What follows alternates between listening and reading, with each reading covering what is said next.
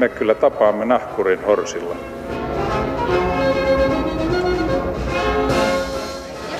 Mä sanoin, että minä juon nyt kahvia. Arvoisat kanssakulkijat ja vastaantulijat, tervetuloa Maamikirjani seuraan. Ensi kuun puolessa välissä on taas eduskuntavaalit, niinpä me äänestäjät alamme olla taas tuiki tärkeitä tyyppejä. Politiikka ja sen edustajat alkavat taas kummasti välittämään meistä, eivätkä ainoastaan politiikka, vaan nykyään siuluistamme taistelee ihan uusiakin hyvin hämäriä, hämäriä tahoja. Miten meillä Suomessa ja muualla maailmassa vaikutetaan nykyään äänestäjiin ja kuka kaikkea sitä yrittää? Millä perinteisillä ja uusilla julkisilla, salaisilla, laillisilla ja laittomilla keinoilla meitä äänestäjiä yritetään manipuloida?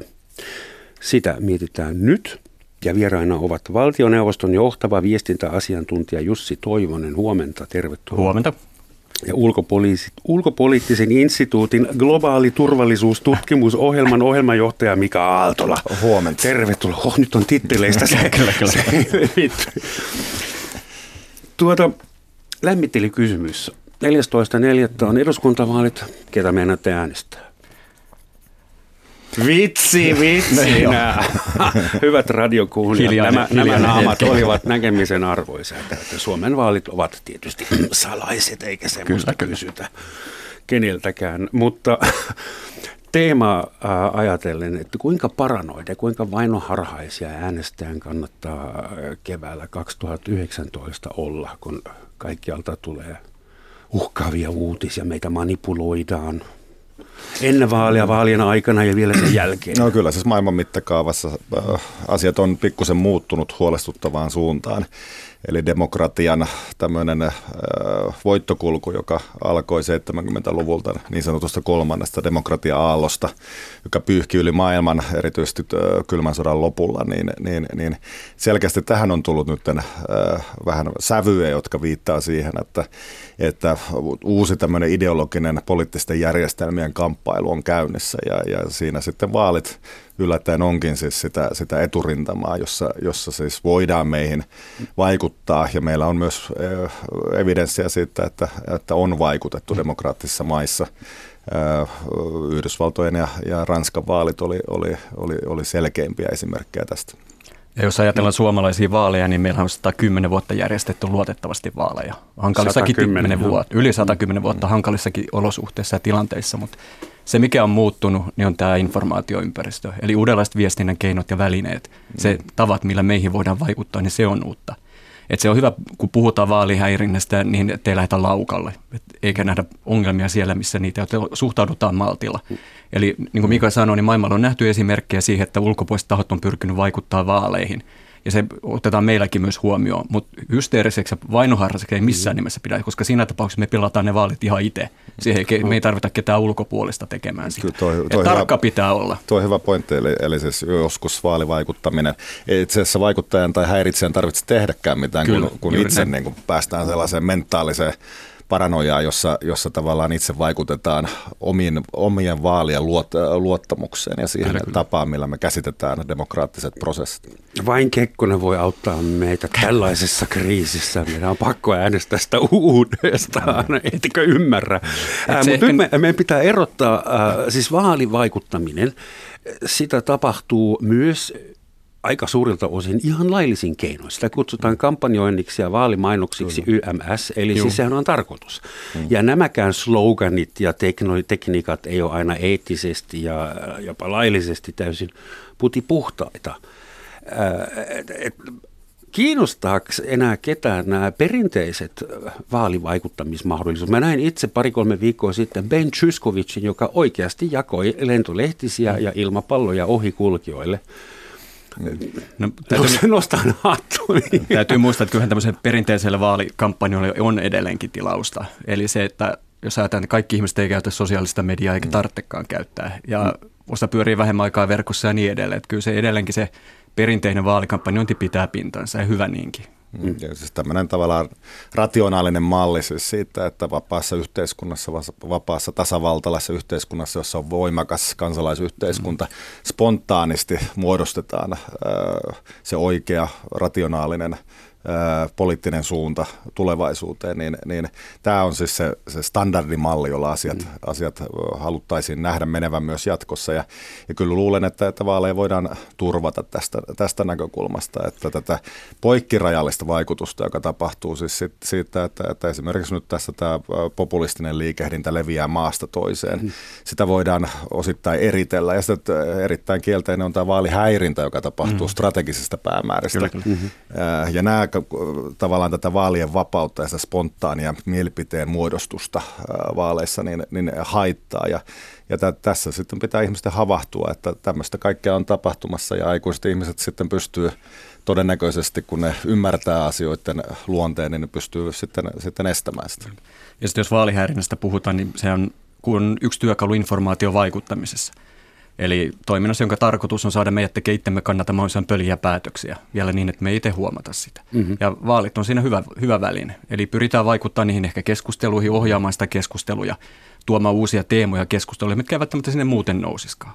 Ja sitten saadaan ehkä pelaamaan myös väestön osia toisiaan vastaan ja provosoimaan ja niin edelleen. Että kyllähän se on niin kuin mutta sä lähdet nyt kuitenkin, tai te molemmat lähdette siitä, että on joku ulkopuolinen, Ei joku Suomen ulkopuolella sijaitseva taho, Ei. joka harrastaa tällaista, haluaa niinku edust- edistää kaaosta Suomessa. Sekä poikkirajallisessa että, että sitten, sitten niin valtiollisessa vaali vaikuttamisessa häirinnässä, niin, niin siinä on usein se, että on myös kotimaista kysyntää sille. Kyllä, kyllä. Että siellä on tahoja, jotka, jotka on valmiita siihen lähtemään ja, ja, ja tekemään työtä sen eteen. Ja joskus saattaa olla, että tämä, tämä kotimainen faktori tässä niin kuin on se päädriveri, että välttämättä se ulkopuolinen taho ei edes halua kovasti kyllä, juuri vaikuttaa näin, juuri näin. Onko ja, meillä olemassa digitaalinen viides kolonna? Tuommoisia termejä on ehkä, ehkä just hankala käyttää tässä yhteydessä, koska, koska siis kysymyksessä on kuitenkin se, että tämä mielipiteen ilmaisun vapaus ja sen muodostamisen vapaus, niin siihen liittyy myös sitten niin kuin mm. omia vaaratekijöitä. Että me ollaan altistuneita ja, mm. ja, ja demokraattisissa maissa siis ymmärretään ja täytyy ymmärtää ja on ymmärretty. Me ollaan vapaa maa, meillä on joka aatteen viides kolonna. Ja, Su- ja Suomi on tästä hyvä esimerkki, että me ollaan eletty niin kuin geopoliittisessa tällaisessa mm. niin kuin omassa haasteessamme vuosikymmeniä ja, ja Suomen vaaleihinhan kylmän sodan aikana vaikutettiin rajusti. Eli meillä on siis tästä mm. ehkä enemmän oppia kuin on jossain läntisessä Euroopassa. Ja sitten jos katsotaan Ruotsin vaaleja esimerkiksi, niin siellä oli useita toimijoita, mitä on tunnistettu jälkeenpäin. Et ei se välttämättä mm. tarvitse olla mikään ulkopuolinen toimija, vaan ihan kotimaiset mm. toimijat, eri ryhmittymät, yksittäiset kansalaiset voi käyttää niitä työ, työkaluja hyväkseen. Nehän somekanavat on halpoja käyttää ilmaisia sen, kun täppäät sinne täpäät hyväksyt käyttöehdot ja sillä mennään. Kyllä, ja siis... sä pystyt botti, bottiverkkoja hankkimaan itselle, mä en muista oliko hampurilaisen ateria hinnalla näitä verkon pimeiltä markkinoilta, niin tämä on helppo. Se ei välttämättä ole valtiollinen toimi, se voi olla ihan turhautunut seinänaapuri, joka haluaa päättää vähän kokeilla viihdyttää itseensä viikonloppuna. Lietsoa se, pelkoja tai monistaa kyllä, omia mielipiteitä. Juuri näin. Joo. Ja sekin me meidän Suomessa viranomaisten varautumisessa me ollaan lähetty siitä, että me ei katsota pelkästään mitään valtiollista toimia, vaan katsotaan se 360 astetta, että oli se sitten se toimija tuosta kilometrin päästä tai 10 000 kilometrin päästä. Ja monesti sitten kun ruvetaan miettimään, että kuka se toimija on, ja sitä verkkoma- verkkomaailmassa, niin sä et pysty sanomaan, kuka siellä todellisuudessa sieltä takana on. Mm. Ja tilanne on se, että sulla on se epäselvä viesti tai kampanja, kampanja käynnissä, johon pitää reagoida ja toimia. Mm. Ja siinä on musta turha ruveta miettimään, että kuka siellä nyt ihan oikeasti on. Kyllä. Menetetään aikaa ja toimitaan sitten juuri, juuri näin, että siinä, siinä tämä tilannetietoisuus on, on tärkeä ja, ja se, että äänestäjä tietää, missä niin kuin mennään mm. juuri sillä hetkellä. Ja sitten niin kuin kommunikoidaan, mutta kommunikoidaan tavalla, joka ei itsessään vaikuta sitten kyllä, vaaleihin. Kyllä. Mutta tähän vaatii semmoista kompetenssia, että mä nyt vertaan sitä esimerkiksi pornograf- pornografian katselun mm. netissä, että sun pitää kyllä tietää aika paljon itsestäsi ja maailmasta ja pornografiasta, mm. jotta sä tiedät, mitä ei kannata missään tapauksessa klikata. Mm-hmm. Niin, ja samahan sun pitää tietää tässä, tässäkin tapauksessa. Äh, kysymys, onko länsimaista yritetty vaikuttaa, koska me aina pidetään Venäjää niin kuin trollaamisen ja digitaalisen hämärän vaikuttamisen maailmanmestarina ja edelläkävijänä. Mutta mitä CIA ei, koska jo Obaman aikana kävi ilmi, että, että amerikkalaiset salakuunteli Angela Merkelin matkapuhelinta, mm. niin meinaan, että mitä sitten vaaleista sen jälkeen? No, niin siinä on siis hyvä erottaa niin kuin demokraattisten maiden väliset mm. suhteet ja, ja sitten tietysti on niin kuin autokraattisiin maihin se suhde on toinen. Se autokratiat näkee uhkana demokratian ja, ja Venäjän yksi perinteinen uhka on siis jonkunlainen värivalankumous. Sitä kautta Venäjä tietää aika hyvin siis, miten demokratia toimii. Eli siinä on tämmöiset pelkokertoimet siellä taustalla, minkä, minkä takia ylipäätään sitten on tällaisiin välineisiin turvauduttu. Öö, joo, siis kysymykseen tuosta en usko mihinkään salaliittoihin ja CIA ei manipuloi meitä. Onko CIA, muita pahiksia se, paitsi Venäjä se, CIA kyllä harrastaa niin kuin vakoilua ja, ja, ja on hyvin aktiivinen niin kuin moni muukin läntinen turvallisuuspalvelu tässä suhteessa tiedustelupalvelu, mutta mutta kyllä joo, siis me ollaan ensimmäistä kertaa tämmöisen haasteen edessä, jossa tämä, tämä poikkirajallinen ideologinen aalto, joka pyyhkii niin kuin yli lännen, jota itse kutsun lännen talveksi, niin, niin ollaan sen haasteen edessä, että tämä kyllä leviää poikkirajallisesti. Ja kyllä esimerkiksi yhdysvaltalaisia, brittiläisiä, ranskalaisia tahoja seilaa ympäri Eurooppaa tällä hetkellä niin kuin levittämässä tätä tätä viestiä. Se, että miten siihen pitäisi sitten suhtautua, mm. niin se on yksi kysymys. Tämä vaali, ulkopuolinen vaali, valtiollinen vaalihäirintä on sitten vakavuusasteeltaan su- paljon vakavampi, mutta sitten ongelmana on se, että kun nämä kaksi voimaa ja dynamiikkaa tavallaan sitten on pelaa vähän samaan pussiin, niin sitten ollaan vähän, vähän niin kuin enemmän haasteiden edessä. Eli jos, jos tänne nyt Ouluun yhtäkkiä pomppaa Britanniasta henkilö, joka on hyvinkin kontroversiaali puhumaan asioista, niin onko se sitten jonkunlaista vaalivaikuttamista tai, tai, tai häirintää, mitä, miten se pitäisi lukea, niin siinä, siinä on tietysti viranomaisilla aikamoinen Eurooppa-kriittisyydessä on se hankala homma, että se tulee Euroopan sisältä. Niin, kyllä. Siinä on nimenomaan se, että tässä on tämä, että kun se spontaanisti, organisti nousee, niin, niin, niin sitä ei ainoastaan voi pitää niin kuin tämmöisenä äärettömän pahana, paheellisena negatiivisena ilmiönä, vaan se on juuri sitä, mitä demokratia tavallaan onkin, mutta sitten kun tavallaan äh, käydään demokratioita vastaan tällaisilla uusilla ideologisilla välineillä, niin sitten se on paljon ongelmallisempi. Jussi, teillä on alkamassa pian tai alkanut jo jonkinnäköinen kampanja. Joo, viestintäkampanja. Viestintäkampanja, jolla te haluatte antaa äänestäjille lisää kompetenssia just täl, tässä asiassa. Joo, eli... Uh, Yritä kertoa kansantajuisesti, kyllä, että et mitä te teette ja kuinka jargonilla. te sen teette. Joo. Eli siis äh, tarkoitus on äh, nyt tämän kuun lopussa, eli äh, käynnistää kampanja, tai se alkaa, tulee televisioon, radioon, pri, perinteiseen printtimediaan ja someen. Eli ensinnäkin muistutetaan ihmisiä siitä, että mennään äänestämään, ja sitten muistutetaan tämmöistä media, mediakriittisyydestä, eli siinä, että äh, demokraattinen, tämä meidän äänestysjärjestelmässä ei ole mitään muuttunut, mutta se, että pitää olla, kun törmää tuolla verkossa erilaisiin sisältöihin esimerkiksi, mm. niin pitää toimia vastuullisesti. Että esimerkiksi jos törmää sisältöä, joka vaikuttaa vähän, että siinä on faktat, saattaisi olla ihan maalaisjärjellä pielessä, niin toimii vastuullisesti, että ennen kuin pistää sitä uudelleen jakoon, niin tarki, pyrkii tarkistamaan faktat. Ja siinä on meillä vastuu meillä kaikilla. Niin tämä on vähän tämmöinen niin medialukutaidon muistuttaminen ihmisille ja mediakritiikin muistuttaminen kanssa. Mm. Anna ihan konkreettisia esimerkkejä. Eli siis mä saan teiltä varoituksen, että muistasitte... Me ei varoiteta. Ennen... Me... Tai no joo, siis te, te, te annatte Muistutamme, eväitä. me muistutamme. Varma, te voimaannuttatte. niin, se on hyvä, kyllä. Viestintäjargonilla. Mm. Uh, mutta sitten me sanotte mulle, että muista sitten, että ennen kuin muodostat lopullisen mielipiteen, että faktoja olisi hyvä tarkistaa. Mm kuinka mä sen teen? Ja mitä jos joku lupaa mulle, että mä nousen kuoleman jälkeen ylös ja mulle annetaan valkoiset siivet? Koska semmoisia, ei kaikkia faktoja voi tarkistaa no ennen, kuin, ei ennen kuin käy äänestämässä. Konkreettisia esimerkkejä. No, mistä, te ette varoita, mutta mihin pitää kiinnittää No kiinnittää ehkä siihen niin kuin, niihin sisältöjen luonteeseen tai siihen, sanotaan, että jos sun Facebook-profiilin pomppaa sisältö, jossa ensinnäkin herjataan joko suoraviivaisesti tai pyritään tukahduttamaan tai, tai siinä selkeästi huijataan. Niin voidaan puhua, että se on tämmöistä niin demokratiaa murentavasta viestinnästä. Eli käydään johonkin henkilöryhmän kimppuun, käydään jonkun poliitikon kimppuun verk- verkossa, mm. niin silloin kannattaa miettiä, että tämä ei ole, ehkä, tämä ei ole asiallista vaikuttamista.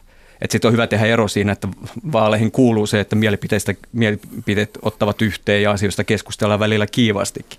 Mutta se, niin se viestin sisältö ja tyyli – niin, niin siihen pitää kiinnittää huomiota. Mm. Ja sekin, mitä myös ehkä haluaisin muistuttaa se, että tuo verkossa ihan yhtä lailla lait pätee edelleenkin ja hyvät käytöstavat pätee tuolla edelleenkin. Että välillä tuntuu, että verkkomaailmassa tie, pyr, pyrkii unohtumaan käyttäjiltä se, että, että sielläkin pitäisi käyttäytyä. Että se tuntuu, että se on niin vapaata riistaa. Että ihan sama, mitä sä voit käydä vaikka poliitikon tutkijan tai toimittajan kimppuun niin kuin herjaamalla tai muulla tavalla, niin että se on ikään kuin ok, mitä se todellakaan ei ole.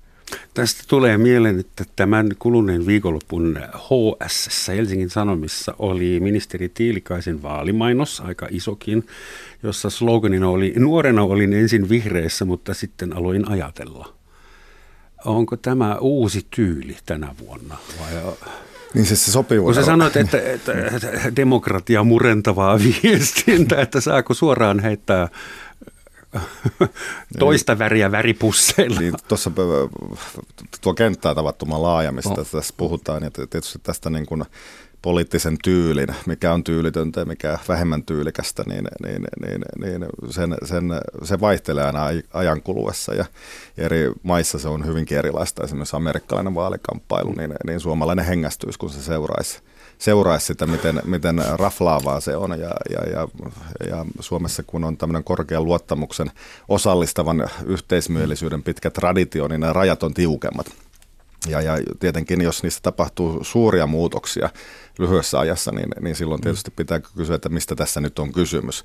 En ole vielä itse havainnut, että Suomen vaaleissa nyt, nyt, nyt niin kuin mitään hirvittävän dramaattista olisi tekeillä. Vaal, pitää muistaa, että vaalit on aina hyvin dramaattinen hetki. Siis ihmiset, mm-hmm. ihmisten mielenkiinto kohdistuu niihin, ne päätetään isoista asioista, että tapahtuu sellainen putki, näköisyys, jossa, jossa kukaan ei oikein kiinnitä huomiota siihen, siihen lintuperspektiivin, niin kuin katsella sitä ulkoa päin, vaan, vaan kaikki on kiihkeänä siinä itse tilanteessa, ne on stimuloituneina ja akitoituneina ja, ja siinähän se vaarat sitten tavallaan onkin mm. sitten, sitten, että joku voi vähän äh, sörkkästä sitä kokonaisuutta ilman, että me edes huomataan, koska me tavallaan kuviteltiin, että se vähän niin kuin liittyy tähän meidän prosessiin. Mm. Ja, ja itse, itse niin kuin näkisin sitä vakavimpana asiana, siis sen ulkoisen strategisen vaalihäirinnän ja, ja mielelläni siitä, sen vakavuudesta puhun ja se on syytä erottaa kaikesta tästä muusta sitten, sitten joka, mm. joka vaaleihin liittyy, jossa on aina taivuttelua ja, ja, ja, ja hyvinkin raflaavaa puhetta ja, ja, ja erilaisia ideologisia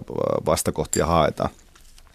Eli tämä ulkoinen strateginen vaalivaikuttaminen, niin siinä, siinä niin kun me ollaan opittu ja siihen pitäisi mielestäni luoda omia indikaattoreitaan siihen, että milloin sitä tapahtuu, koska se on vakavinta, mitä, mitä itse tässä yhteydessä voin ajatella. Mutta täytyy sanoa, että kun tuossa on kiertänyt nyt kouluttamassa viranomaisia ja sitten on tavattu puolueiden edustajia, niin kyllä minusta se pitää myös kiinnittää huomiota siihen, että millä tavalla meidän niin kuin kotimaiset, kotimaiset toimijat myös käyttää, koska mm. voi sanoa, että tämä on semmoista niin kuin oppivaa organisaatiota. Mm. Eli ihan samalla tavalla voi, muu, toimija voi olla – joku muu kuin mikä valtiolento, niin käyttää ihan samoja menetelmiä. Pyrkiä, että, miet, että saa ehdokkaan miettimään kaksi kertaa, että uskaltaako hän ilmaista mm. itsensä tai että uskaltaako hän lähteä seuraavissa vaaleissa enää ehdokkaalle. Tämmöisiä tarinoita kuulee tuolla noin. Niin kyllä se on musta semmoinen asia kanssa niin kuin meidän demokratian kannalta. Kyllä, pitää ehdottomasti mie- miettiä ja nostaa niitä asioita esille. Ja mm. myös niin kuin vaalikampanjoita kun käydään, niin musta on aina hyvä muistaa, että paljon puhutaan siitä, että millainen, paljonko velkaa siirretään tuleville sukupolville tai millaisen ympäristön me jätämme sukupolville. Niin kyllä pitää muistaa, että millaisen demokratian me siirretään. Siis, et, Jussi, puhuit nyt siitä, että nykyään ihmiset miettii entistä enemmän, kannattaako ryhtyä ei mukaan politiikkaan, koska – se mahdollinen digitaalinen vyyhti, joka siitä voi syntyä. Et ennen vanha kansanedustaja totesi oikein, mun ei kannata enää mennä bussilla, koska ihmiset tulee puhua mulle liikaa. Mä menen taksilla. Mm. Ja sitten tuli taksikuittiskandaali pari kuukautta myöhemmin. San... Mutta onko se nyt niin, että joku ei mene enää harrastamaan aktiivisesti politiikkaa, koska se mahdollinen paskamyrsky, joka siitä nousee, on liian pelottava, liian suuri kynnys. No, mutta se voidaan sanoa myös, että kyllähän, mä en pysty sanoa siitä yleisyydestä. Ne on tämmöisiä yksittäisiä kommentteja, mitä mä oon kuullut tuolla noin. Mutta sanotaan se, että jos, kun julkisuudessa on ollut tätä, että tutkija miettii, että, että sanoo, että haluaako hän lähteä tutkimaan jotain asiaa, sen takia hän, tai julkistamaan niitä tutkimustuloksia sen takia, koska hän pelkää, että hän saa siitä sellaisen viharyöpyn niskaansa. Mm. Tai mm-hmm. se, että ää, toimittaja, että uskaltaako hän käsitellä tiettyjä teemoja – jutuissaan sen takia, koska hän voi joutua tämmöisen niin kuin systemaattisen maali, maalittamisen kohteeksi. Ja tämä ei koske pelkästään näitä ammattiryhmiä, vaan ihan yhtä lailla virkamiehet on ollut tässä kohteena näin. Et se, senkin takia, mitä mä oon niin kertonut puhumassa, niin koittanut muistuttaa aina se, että se, että mä oon sininen kauluspaita virkamiehenä puhumassa siinä, niin se ei saa synnyttää vaikutelmaa taas jollain tavalla vaan viranomaisten, virkamiesten tai valtion ongelma. Päinvastoin, kohteena on koko yhteiskunta. Ihan se perus, me arkinen toiminta, ne normit, yhteiskunnan instituutiot, demokratia, niin Siinä on meillä kohteena voi olla yhtenä päivänä yritys, seuraavana kansalaisjärjestö, kolmantena päivänä media ja viide, niin kuin siitä eteenpäin vaikka joku yksittäinen virkamies tuolla jossain maakunnissa. Sen takia pitää tietoisuutta lisätä tästä asiasta ja myös sen, että kaikilla tässä on vastuu vastata tähän haasteeseen, mikä meillä on. Tämä oli hyvä luettelo, kiitos Jussi. Kun, Mä pystyn puhumaan vaikka miten pitkään. se, se on sun työ, mutta sä et ole täällä. Saarnamies. Meitä, meitä on kolme saarnamiestä. Tuota, onko muita tahoja paitsi poliittiset puolueet ja mahdollisesti Venäjän trollit, jotka haluaa vaikuttaa Suomen vaaleihin. Uskonnolliset yhteisöt, esimerkiksi tietyt niin kuin, äh, karpaajafriikit, vegaanirintama, salainen, Ymmärrätkö, koska siis digitaali-aikana siis yhdellä kännykällä ja yhdellä yksillä aivoilla hän pystyy saamaan valtavasti aikaan mobiilisti vielä. Eli niin kuin, kun sä sanoit äsken jo, että te katsotte vähän joka suuntaan 360, mm. niin miten siihen katsoo, mitä yksityiset ihmiset tekee? Niin siis kyllä yksi tämmöinen ilmiö, että se kokonaisuus on vähän sen kaltainen, että tässä perinteisesti – asiat on mennyt niin, että, että yhteiskunnassa asioita viipaloidaan tietyssä, tietyllä tavalla, eli, eli asiat vähän tulee niin kuin ylhäältä alaspäin. Siinä välissä on ollut sitten perinteinen media, joka on, jolla on oma agenda agenda, jolla se kykenee sitten toimimaan esimerkiksi vallan vahtikoirana. Ja tässä niin kuin asennossa on menty niin kuin vuosikymmenten lävitse ja nyt yhtäkkiä sitten tässä tämä informaatioteknologinen vallankumous tuottaa sitä, että se, se vähän niin kuin on mennyt sivusuunnassa se ihmisten lojaalisuus ja auktoriteetti. Eli enemmän uskotaan nyt sitten tiettyihin keskushahmoihin siinä omassa sosiaalisessa verkostossa, joka on sosiaalisessa mediassa ja tapahtuu sen varassa eikä niinkään välttämättä enää kuunnella sitä perinteistä asetelmaa, miten asiat menee. Ja, ja tämä tuottaa siihen semmoisen omanlaisensa riskikertoimen sitten, että miten esimerkiksi vaaleissa voi yksittäiset tahot saada omaa agendansa esiin. Eli sitä siivilöintiä ei tapahdu enää samalla lailla kuin aikaisemmin. Ja, ja se on totta, että ne, jotka on eteviä siinä, esimerkiksi osaa sosiaalisen median algoritmit paremmin kuin toiset, niin ne mm. saa agendansa esille. Eli, eli tämmöisiä uusia kansalaistaitoja joudutaan tässä oppimaan, mitä on vaikuttaminen tämän päivän maailmassa mm. ja, ja siinä sitten, sitten joutuu kansalaiset ymmärtämään asioita, joita ennen ei tarvinnut mm. ymmärtää. Niin meillä on uusi ammattikunta, yksi niissä on influenceri. Kyllä, niin siis siellä on, on paljon siis tällaisia, tällaisia, jos katsoo vaikkapa nyt YouTubea, joka on yksi tärkeä tämmöinen Joo. kanava Facebookin ohella, niin, niin siellä on, on erityisesti nuoria henkilöitä, jotka osaa sen tavattoman hyvin, jotka saa paljon seuraajia sinne ja, ja, ja heidän, heidän niin kuin, Äh, velokejaan seurataan ja, ja tämä on niin uutta tässä tilanteessa. Ja siinä sitten ehkä esimerkiksi viranomaisilla varmaan on iso äh, työ pysyä perässä kaikessa siitä, että mitä, mitä voidaan Perinteisestihän yhteiskunta valvoo, mistä esimerkiksi puolueiden ja ehdokkaiden vaalikampanja rahat Kyllä, tulee. Se on tärkeä.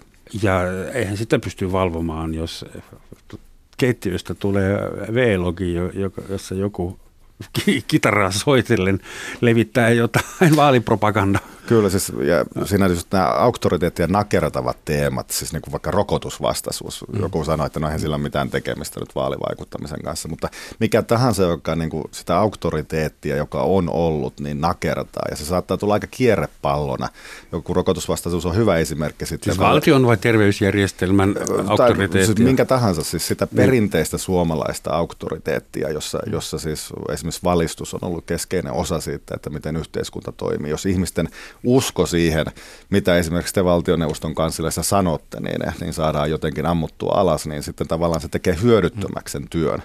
Eli jos ei sitä auktoriteettia ole, joka perustuu siis sille, että, että asioita on tutkittu ja niihin on perehdytty, ja jos ei sitä ole, siihen ei uskota, niin, niin, niin sitten semmoinen yhteiskunta on tavattomasti paljon vaikeammin hallittavissa. Ja, ja se myös tarjoaa mahdollisuuden ulkopuoliselle helpommin kyllä. päästä sörkkimään sen sisäisiä asioita. Kyllä, ja se, sen takia juuri niin kuin esimerkiksi ulkopuolisella taholla saattaa joku rokotusvastaisuus olla itse asiassa tavoitteellista toimintaa, koska se nakertaa niin kuin trojahevosen kaltaista sitä kokonaisuutta. Ja kun täytyy sanoa, että uudenlainen portinvartija tietyssä mielessä on algoritmit, minkä nostit esille.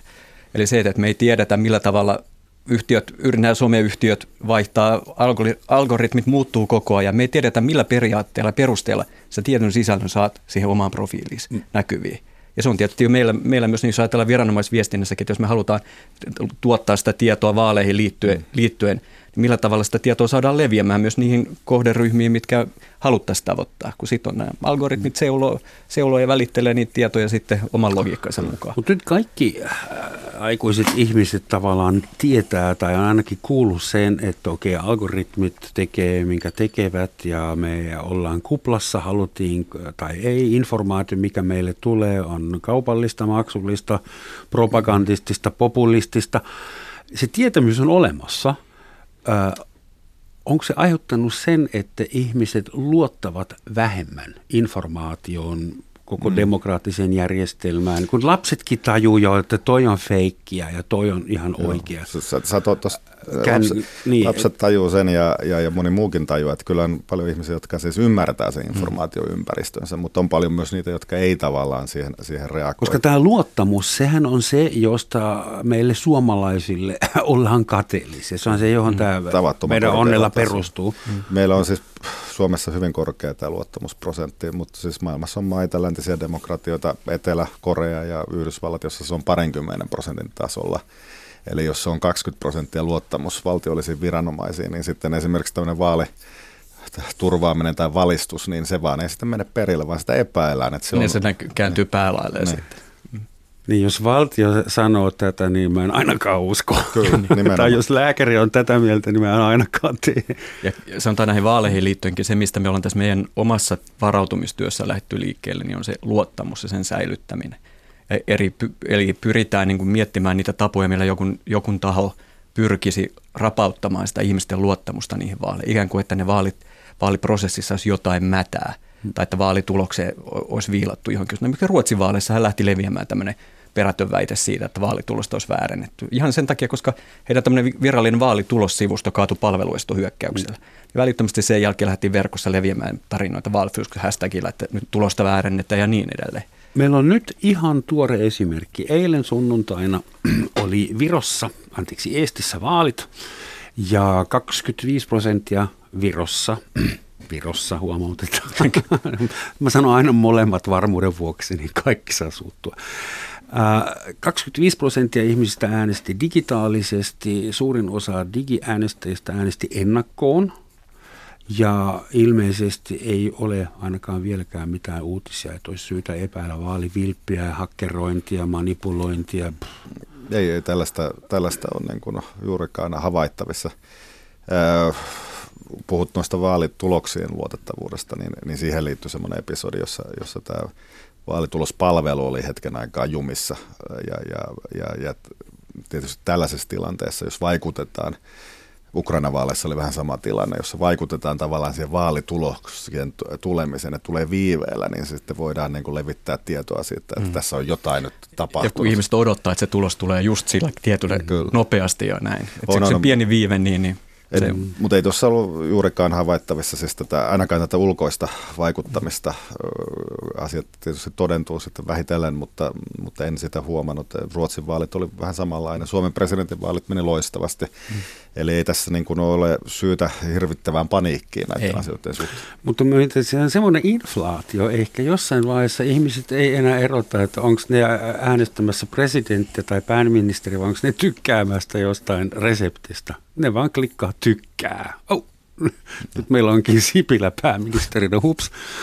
Tuo on hyvä pointti, koska siis länsimaissa on myös tutkimusten mukaan yleistynyt niin sanottu ekspressiivinen äänestäminen, että se, se aikaisempi kaava, joka on ollut ehkä liian idealistinen pitäkseen paikkaansa, on ollut se, että ihmiset puntaroi mm. eri valintoja ja sitten ne miettii, mikä on niin kuin parasta Suomelle ja menevät äänestämään tiettyä ehdokasta.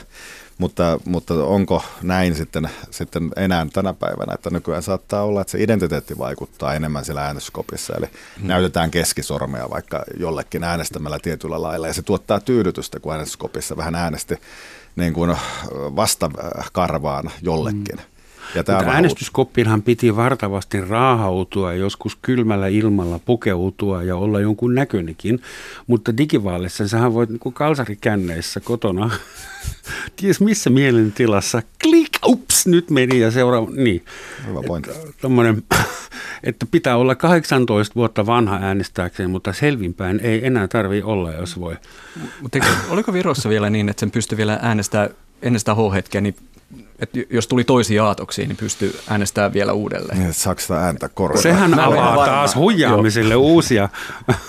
on, mutta se on totta, että siis Suomessa on, demokratia otetaan vakavasti ja, ja, ja sinne pukeudutaan, kun sunnuntaina mentäisiin kirkkoon, kun, kun mennään äänestämään. Se on siis tämmöinen kansalaisuskonnollinen hmm. instituutio Suomessa ja, ja, ja monissa muissakin maissa. Ja, ja mitä vähemmän se sitä on, niin, niin tietenkään se ei välttämättä ole, ole hyvä. En sano tässä, että sen pitää olla maailman hartain hetki, mutta se on kuitenkin kriittisin demokratian osa, jossa valtaa siirretään.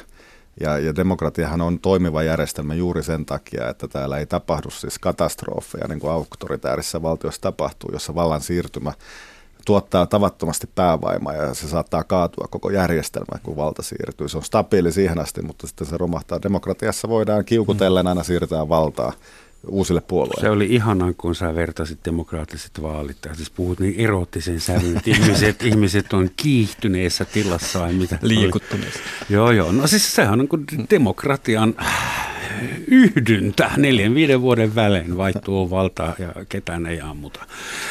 Tämä on varmaan hyvä sauma muistuttaa meitä siitä, että olemme hyvässä seurassa, sillä tämä on Yle Radio 1, Romansatsin maamikirja, jossa tänään mietitään, millä tavoin nykyään meihin äänestäjiin yritetään vaikuttaa ja miten meitä manipuloidaan. Ja studiossa vieraina ovat valtioneuvoston johtava viestintäasiantuntija Jussi Toivanen ja ulkopoliittisen instituutin ohjelmajohtaja Mika Aaltola.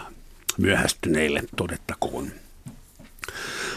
eurovaalit on seuraava iso pläjäys sitten Suomen vaalien jälkeen. Ja siitä puhuttiin jo vähän, että eurovaaleissa on sellainen juttu, että niihin osallistuu paljon uusia vahvoja puolueita, jotka haluaisivat hajottaa koko Euroopan unionin. Ää, mikä on odotettavissa info rintamalla eurovaalien alla? Mikä teille No siis se on se varmasti, luulen, että suomalaiset osaa pitää omat vaalinsa mm. aika lailla näpeissään, että, että ei siinä, siinä mitään, mutta Euroopan tasolla niin tuo kokonaisuus on pirstaleisempi ja, ja, ja kokonaistilannekuvan muodostaminen on hankalampaa ja, ja siellä tietysti on myös valtaa, siellä on niin kuin kansallisesti määrittyvää valtaa, erilaisia liikkeitä. Ja sitten toisaalta Euroopan tasolla, Euroopan parlamentilla on merkittävä rooli ja, ja, ja tätä kautta niin luulen, että se tulee olemaan se iso mittelö nyt, nyt toukokuussa näiden isojen valtioiden kansallisten vaalien ohella. Mm, kyllä, kyllä. Silloin irlantilainen ääntenlaskenta ja kreikkalainen ääntenlaskenta ja niiden tulisi olla identtisiä sitten mm. keskenään. Ja tuossa, siis tässähän yhdistyy myös tämä tavallaan tämä tämmöinen nativistinen, uusi nationalistinen liikehdintä Euroopassa yhdistyy sitten tähän mahdollisiin ulkoisiin opportunistisiin vaikutusyrityksiin. Eli se on semmoinen täydellinen myrsky, jonka voisi kuvitella, mutta toivottavasti tätä, tätä niin kuin ei tule tapahtumaan.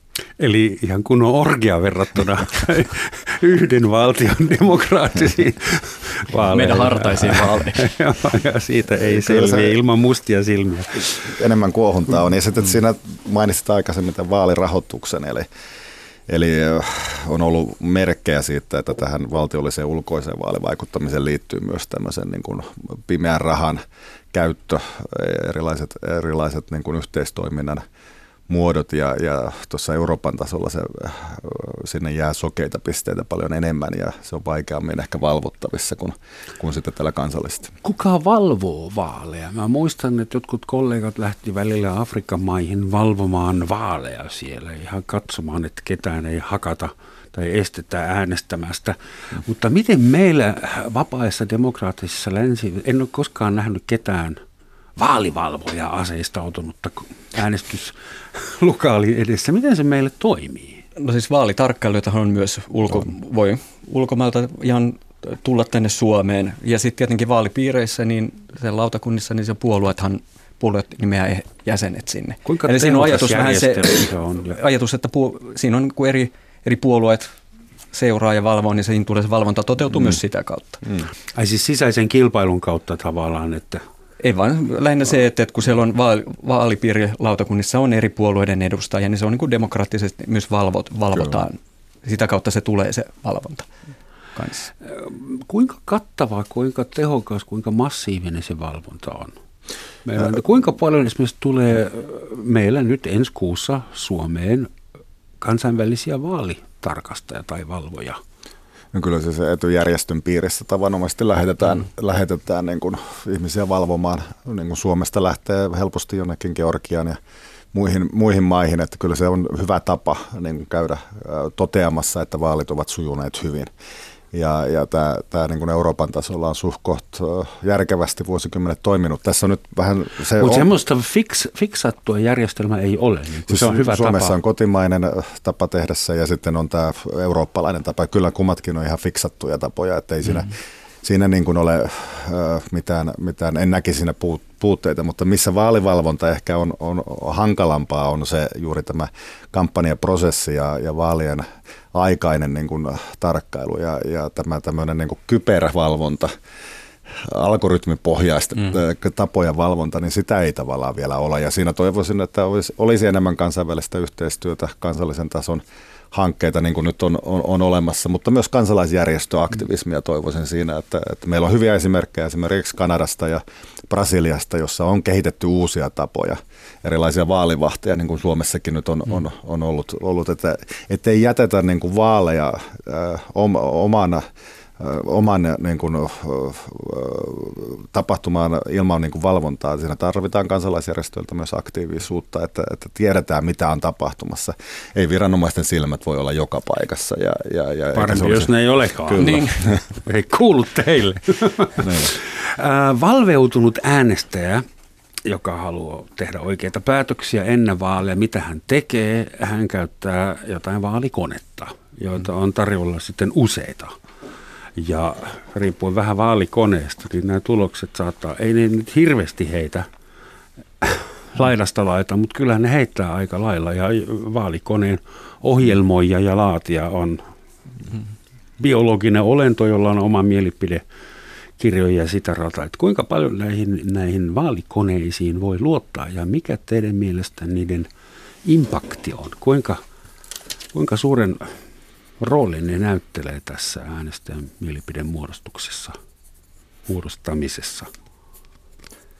Kyllähän vaalikoneet on tämmöinen uusi ilmiö ja, ja mä luulen, että ihmiset osaa suhtautua niin, niin kuitenkin näin. oikealla tavalla, että mä en, en näkisi, että jonkun vaalikoneen hakkeroiminen nyt johtaisi massiivisiin äänestyskäyttäytymisiin. Ei, mutta semmoisen laatiminen voi johtaa, se Joo, voi olla tehokasta kyllä, Tässä niin kuin valppaus on, on, on tärkeää ja että vaalikoneita on erilaisia eri tahojen ylläpitämiä ja, ja, ja sitten niitä myös valvotaan, että mm. siinä, siinä niin kuin on Niitä valvotaan. Siis tarkoitin, että tämä organisaatio, jotka ne laittaa pystyyn, että oli se sitten iso sanomalehti tai joku muu, niin että se pikkusen kuitenkin katsoo, että, että miten tätä välinettä sitten, sitten niin kuin, onko se omistajuus tämän tahon omassa, omissa käsissä vai, vai miten siihen vaikutetaan. Ja kyllä mä uskon, että näissä, ky- näissä kysymyksissä, mm. mitä siellä on, niin kyllä se ehdokkaalta se palaute hyvin nopeasti tulee, että jos heidän mielestään se johonkin suuntaan pahasti viittaa ne kysymykset, mm. niin, niin kyllä se palautejärjestelmä niin toimii. Oikeat sitä, ehdokkaat ottaisivat yhteyttä, jos heille laitetaan vääriä sitaatteja suuhun tai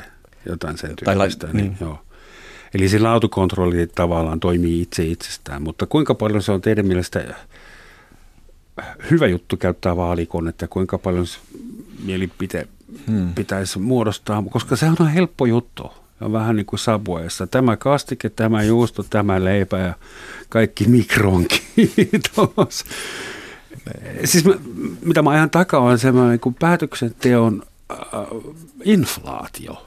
Kohta se on yksi tykkäys. Niin, että tavallaan, että laiskistuuko äänestäjät, niin. että ne antaa niin. sen koneelle ja algoritmi niin. tekee Mä tein kaiken oikein, käytin vaalikonettakin, älä mua syytä. Niin, niin siis joko voisi luoda sellaisen niin kuin äänestäjä äänestysvaalikoneen, jossa, jossa sitten, sitten yksi kone kysyisi toiselta, että mitä, mitä, mitä tämän kaltaisen ihmisen kannattaa äänestää. Että ei, ei se tietenkään hyvä ole, että me niin kuin annetaan paljon algoritmeille valtaa mm. asioiden suhteen. Että kyllä se perinteinen äänestäminen on kuitenkin hyvä. Kohta sun auto kysyy, että minne mä vien sinut? Ja sun toinen kone kysyy, että ketä mä äänestän sun puolesta. Ja mitäs mä syön sun puolesta. Mietitään vähän tuota dystoopista mahdollista tulevaisuutta. Se täytyy aina lopuksi harrastaa.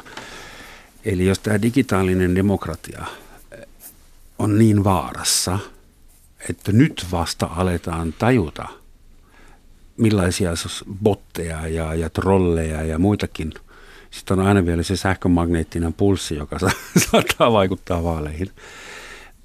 Kuinka tällaiseen voi varautua? Että miten me voidaan turvata ihmisten usko demokratiaan?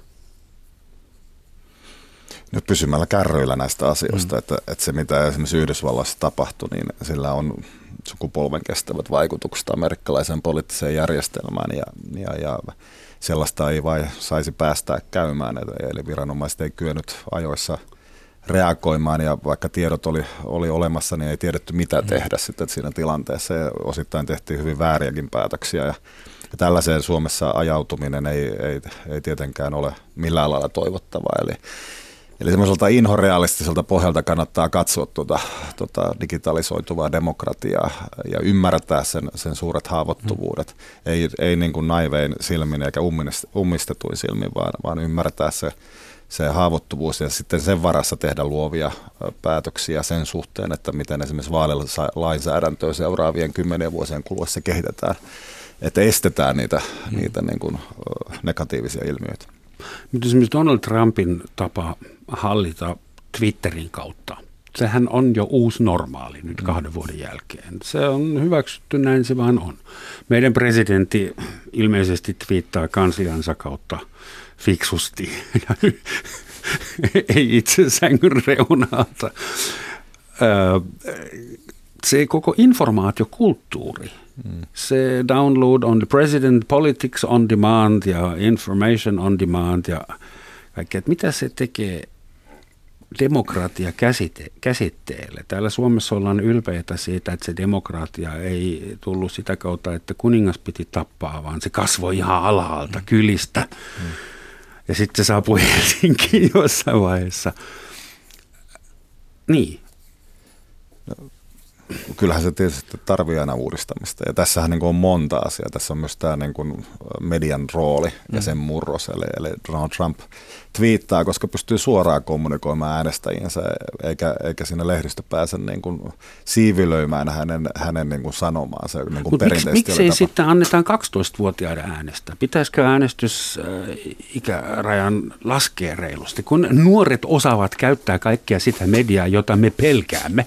Pitäisi me, me akateemiset aikuiset täällä niin ventiloimme. Olisiko siinä idea antaa 12-vuotiaiden äänestää? Mitäs valtioneuvoston kansliassa on Tämä on vaikea sanoa. niin. Eikä se yleensä ihan hyvät äänestysikärajat tällä hetkellä ole käytössä, että en niin kuin... Tässä, en mä nyt tiedä. 15-vuotias saa ajaa mopoautolla, mutta ei äänestä. Mun mielestä se on kyllä aika kriisi. Kyllä maailmalla on tätä trendiä havaittavissa. Esimerkiksi Yhdysvaltojen valivaaleissa niin kuin, osissa osavaltioita kokeiltiin alempaa äänestysikärajaa. Ja, ja kyllähän siinä, siinä niin kuin oma logiikkaansa on. Tässähän on isoja sukupolvikysymyksiä, ilmastonmuutokset mm. ja muut, jotka, jotka niin kuin tavallaan lankeaa sitten, sitten tulevien sukupolvien kontolle. Ja samalla myös pitää huomata se, että tässä, tässä niin kuin sosiaalisen median haasteita on, on myös vanhem, vanhemmalla ikäluokalla. Juuri ja demokratiat on vanhenevia valtioita, erityisesti Euroopassa, ja, ja siellä, siellä sitten, sitten niin kuin ne medialukutaidot, niitä mm. vaaditaan eläkeiässä olevien äänestäjien kohdalla ja, ja ne haasteet on erilaisia kuin ehkä sitten nuoremmilla. Että kyllä tämä on ihan relevantti pointti siinä mielessä, että, mm. Että miten eri sukupolvet kohtaa digitalisoituva demokratia, niin se on erilaista. Tuskin murrosikäiset nykyään ole meitä naiivimpia, luulisi.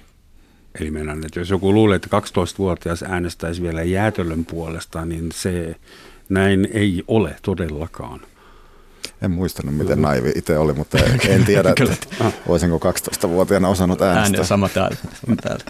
Ei, mutta mä luulen, että just sen tämän meidän informaatioyhteiskunnan takia mm. meillä on nykyään ihan erilaisia 12-vuotiaita. Mm. Tai siis ainakin mediakompetenssiltään, että ei ehkä muuten, mutta – No se, joo, se joskus huomannut YouTubessa, kun katsoo videoita ja ihmettelen, että onkohan tämä totta, niin joku, joku lapsi pystyy saman tien sanomaan, että toi on feikki. Mm, että se, se silmä on tottuneempi, siis ymmärretään sitä, sitä uutta niin kuin, maastoa, jos, johka itse ei vielä niin kuin, saanut peruskoulutusta aikoina. Mulla on sellainen muistikuva, että oliko se Yhdysvaltain vaalien yhteydessä, pressavaalien yhteydessä niin tutkittu, että voi olla, että nyt on väärässä, mutta muistikuvan, että su, kun tutkittiin, että ketkä näitä valeuutisia jakoo, niin se oli muistaakseni 65 mm. ja ikäluokka ja vanhemmat henkilöt. Ah. Eli heillä on siinä niin kuin medialukutaito, että sen takia on hyvä, kun puhutaan, että ihmisiä informoidaan siitä, että mitä tuolla viestintäteknologian maailmassa tapahtuu ja millä tavalla nämä meidän viestintävälineet kehittyy, niin